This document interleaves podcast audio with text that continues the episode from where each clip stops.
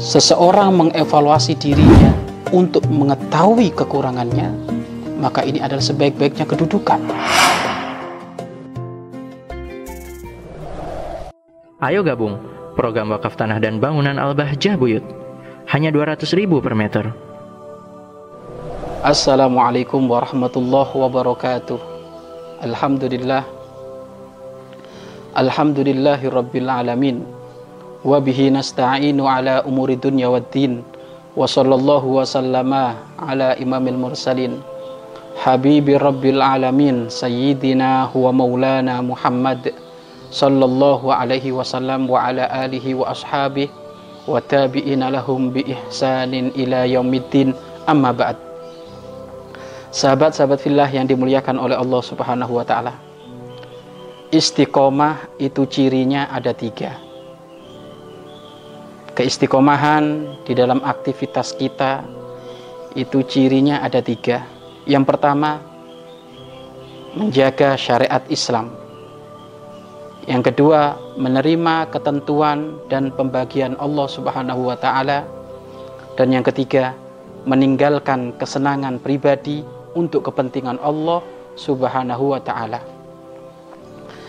Sahabat-sahabat fillah yang dimuliakan oleh Allah Subhanahu wa taala, keistiqomahan di dalam aktivitas kebaikan hal-hal yang didambakan oleh siapa pun. Bahkan siapa orang sudah bisa istiqomah di dalam kebaikan maka dia masuk wilayah waliullah, wilayah kekasih Allah Subhanahu wa taala. Bahkan dalam sebuah hadis Baginda Agung Nabi Muhammad Sallallahu Alaihi Wasallam bersabda, Al istiqomah khairun min alfi karomah. Istiqomah itu lebih bagus daripada seribu karomah.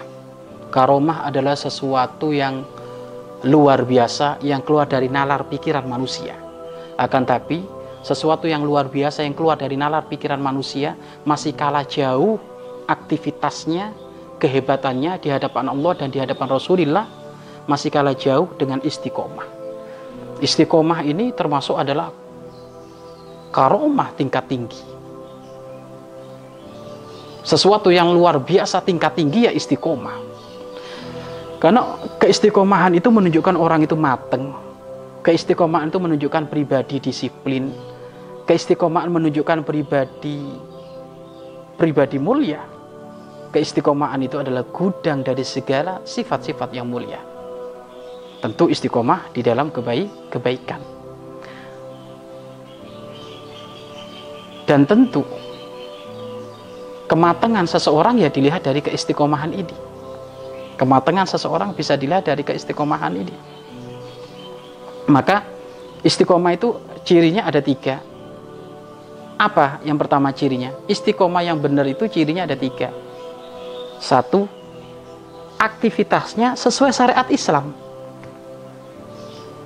Kalau oleh syariat Islam adalah diperbolehkan, bahkan pahalanya sunnah, wajib istiqomah, berarti ini istiqomah yang benar. Tapi kalau istiqomah setelah dikembalikan kepada syariat Islam kok tidak sesuai, mohon maaf istiqomah mabuk, wah ya nggak benar ini, bukan istiqomah itu, kebablasan itu. Saya sih istiqomah, apa judi lo yang nggak benar. Ini bukan istiqomah itu, itu, itu kehancuran itu kalau kayak gitu itu. Jadi istiqomah itu cirinya, istiqomah yang benar itu cirinya tiga. Satu, sesuai syariat Islam. Sesuai syariat Islam. Bagaimana secara kacamata Islam? Wajibkah, sunnahkah, haramkah, halalkah, makruhkah? Kalau ternyata wajib dan sunnah, maka ambil ini. Dan memang harus istiqomah kita melakukan itu.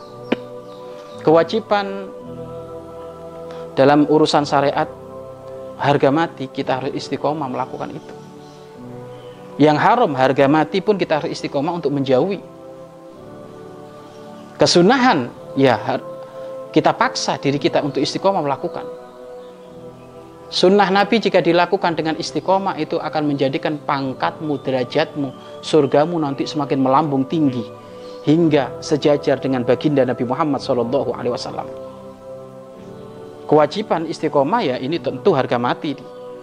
Maka kalau pengen lebih hebat lagi, sunnah-sunnah ini harus istiqomah. Bangun malam, membaca sholawat, hadir majelis, puasa Senin Kemis, puasa Daud, infak sedekah. Ini adalah kesunahan-kesunahan yang menjadikan dirimu naik pangkat di hadapan Allah Subhanahu wa taala.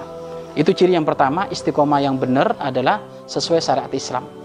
Kemudian yang kedua, ciri yang kedua adalah istiqomah yang benar itu adalah menerima ketentuan dan pembagian Allah Subhanahu wa taala. Menerima lapang dada, sabar atas apa yang sudah ditentukan oleh Allah kepada dirinya. Ini juga tanda dirinya adalah orang istiqomah. Contoh, setelah saya melakukan setelah saya melakukan aktivitas kerja, mungkin jualan cilok, mungkin jualan bakso, mungkin penjahit, mungkin petani.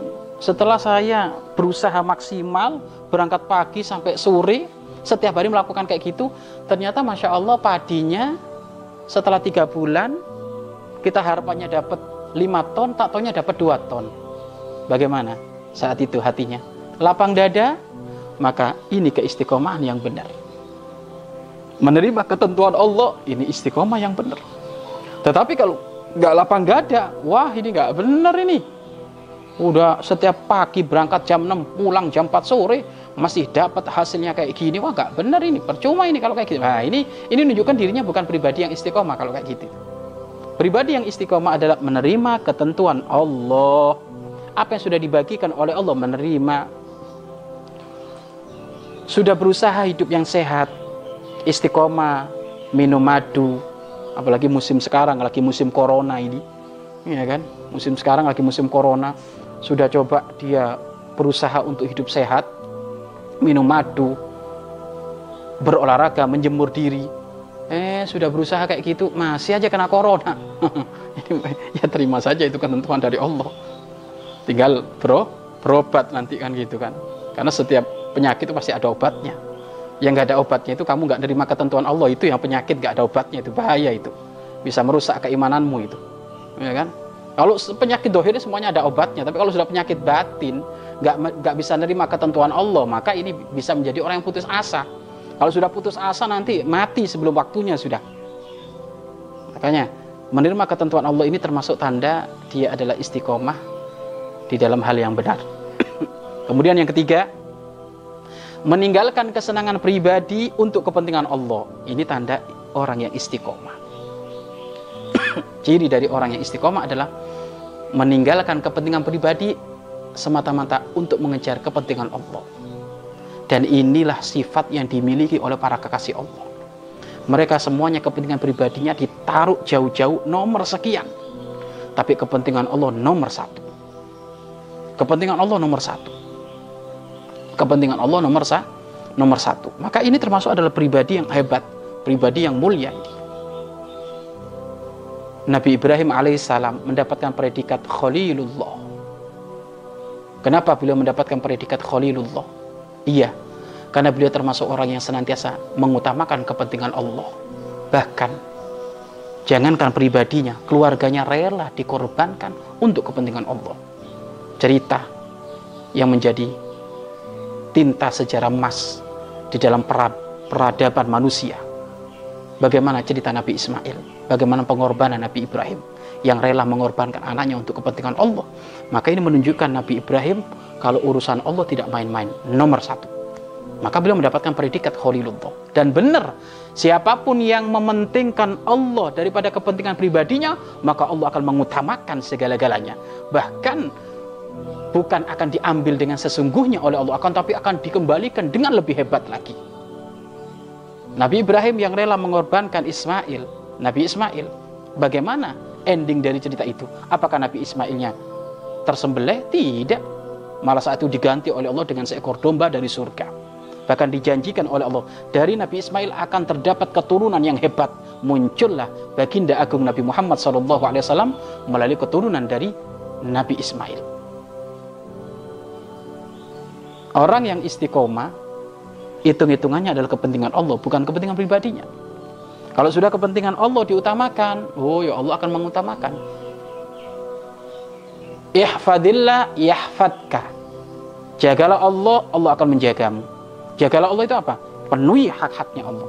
Allah akan memenuhi hak-hakmu. Maka ayo dalam hal apa pun kepentingan Allah dinomorsatukan. Sholat kepentingan Allah, ya sebenarnya sholat kepentingan kita. Tetapi setidaknya ini kan urusan kita kepada Allah nomor satu. Apalagi sudah suara adzan dikumandangkan Allahu Akbar, Allahu Akbar.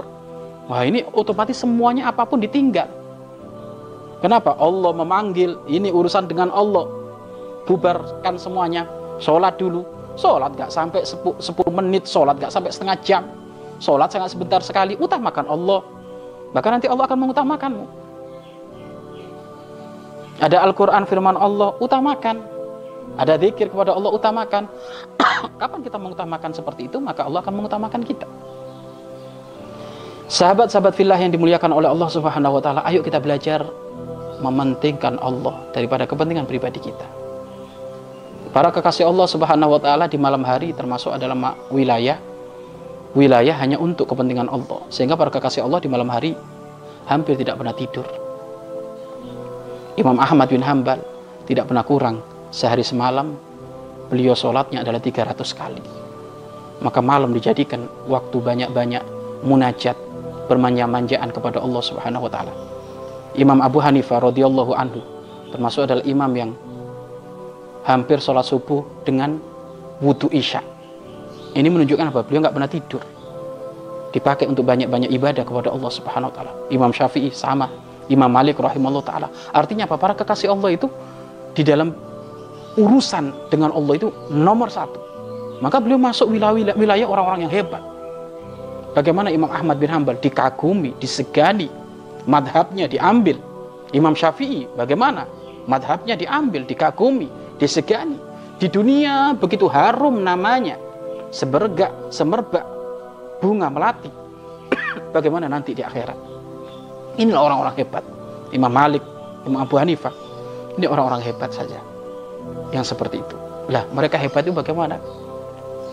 Mereka hebat karena mereka adalah orang yang mementingkan urusan Allah Subhanahu wa taala. Ayo mulai sekarang kita istiqomah dengan ciri yang benar ini dengan tiga cara. Wallahu a'lam bishawab. Mari berinfak untuk operasional lembaga pengembangan dakwah Bahjah Buyut.